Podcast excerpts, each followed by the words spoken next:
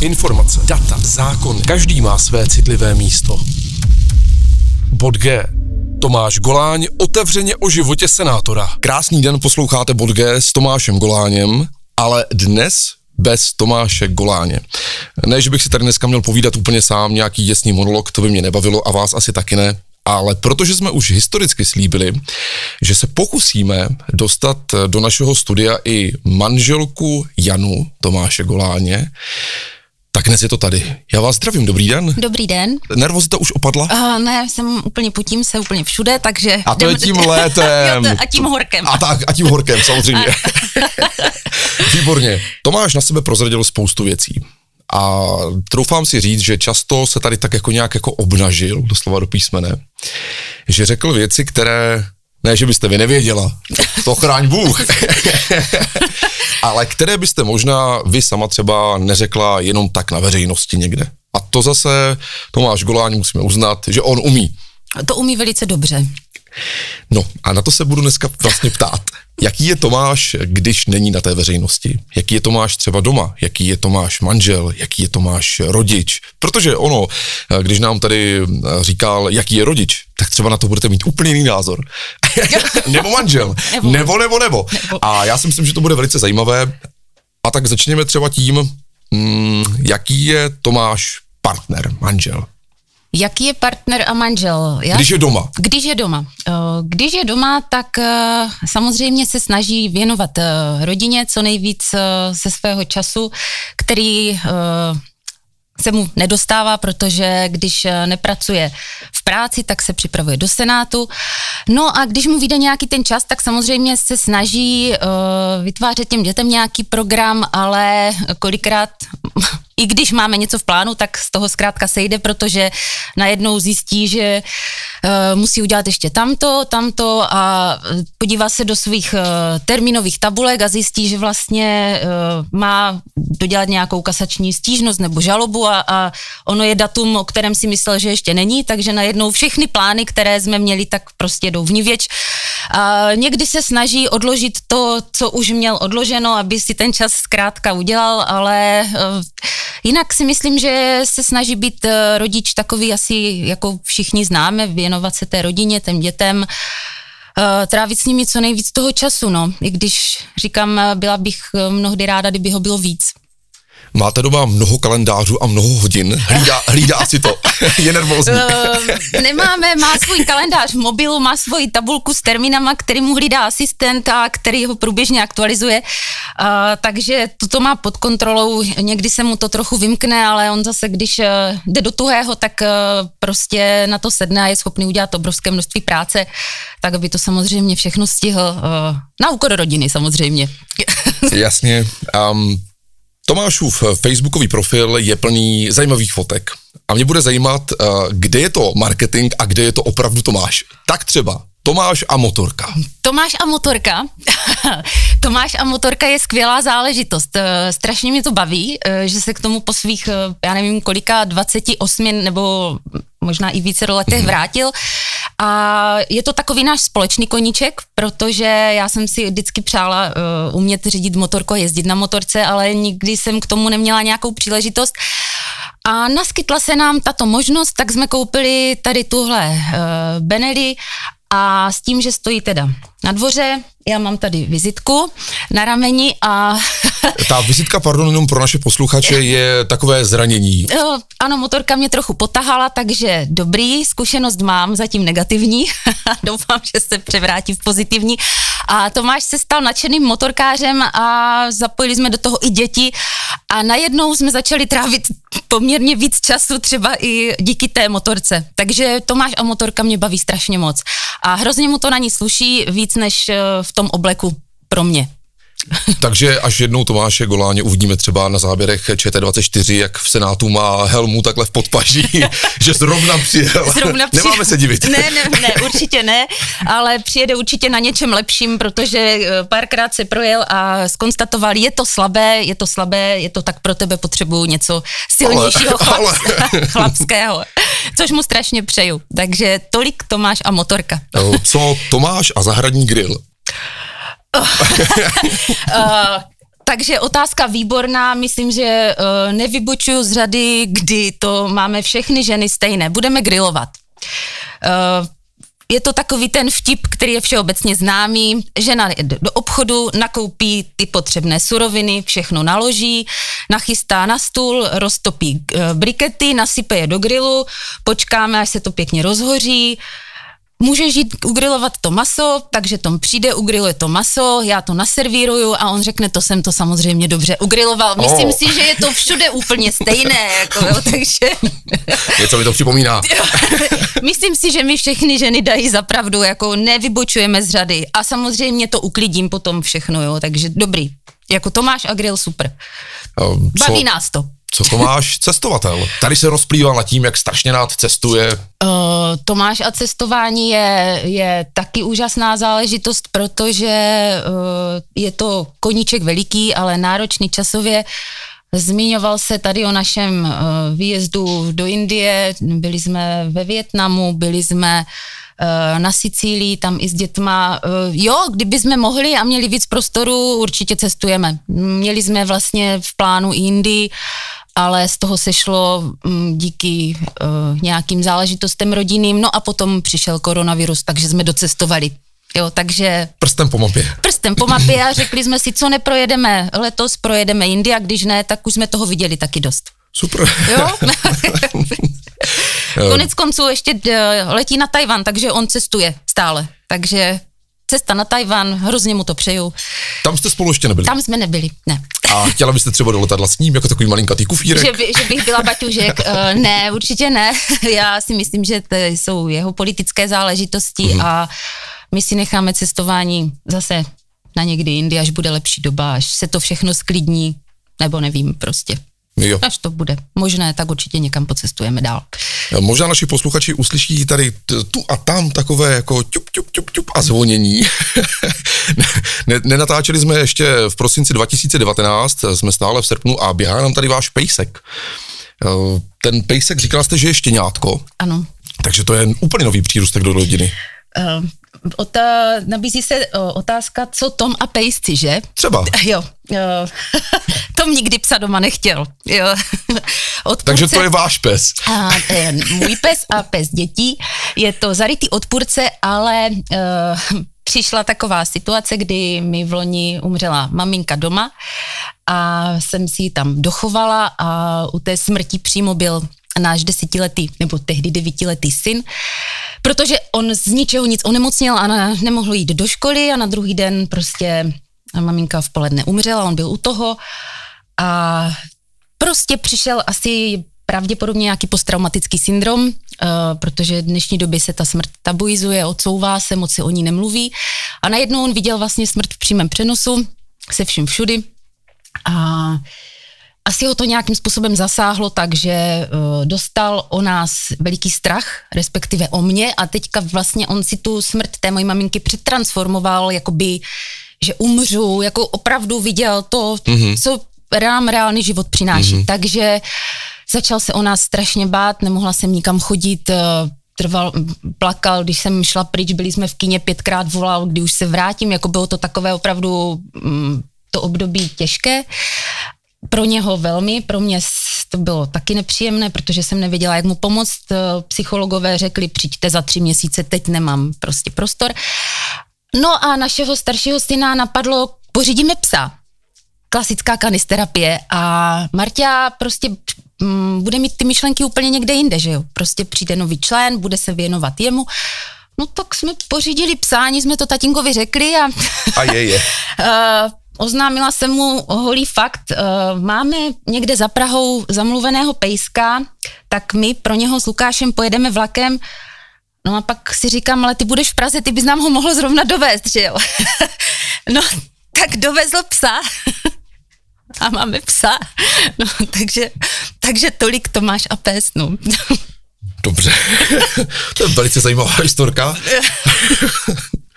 Tomáš velmi často mluví o školství a potřebě transformace. Máte v tom stejný názor nebo hodně podobný?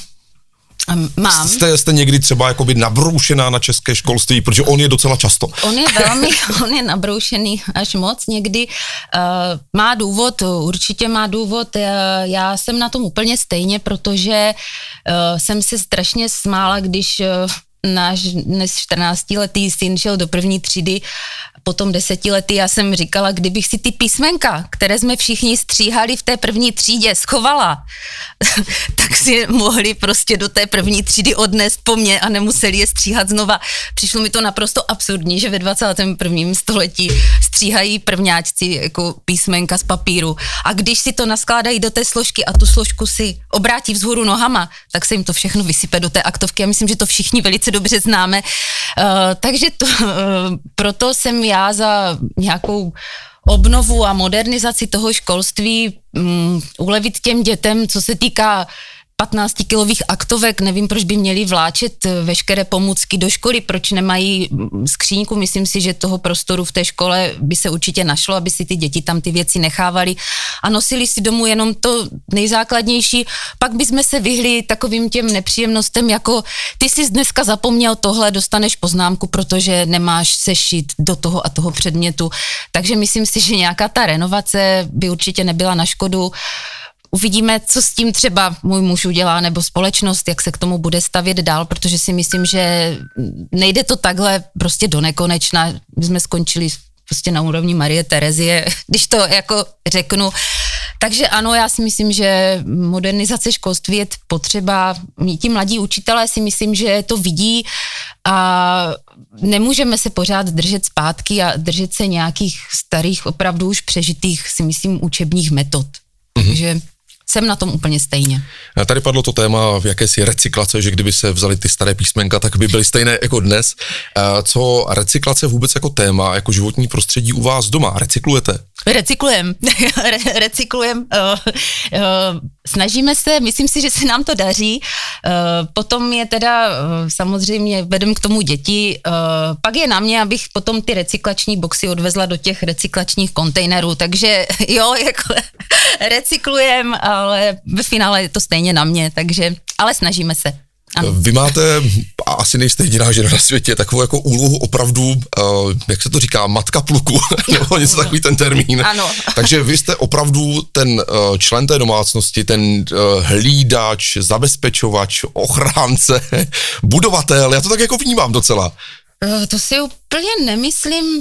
Teďka je tam samozřejmě ta hlava rodiny je manžel, i když tím krkem se říká, že je ta žena, že? Nebo je to, to platí. naopak? Platí to? uh, Myslím si, že uh, mám samozřejmě víc času, uh-huh. jo, takže trávím s těma dětma víc času, samozřejmě uh, organizuju pojeďme tam, pojeďme tam. Uh, máme to rozdělené tak, jak ty naše možnosti zkrátka jsou. Není to tak, že bych tam byla nějaký jako mm, vůdce jakoby všeho, nebo uh, máme to rozdělené, myslím si, že tam není někdo, kdo je výš, kdo je níž, na to si nehrajem, spíš si myslím, že ta rodina by měla držet pohromadě a, a domlouvat se tak nějak, není to tam o nějaké generalitě, to si mm-hmm. myslím, že ne.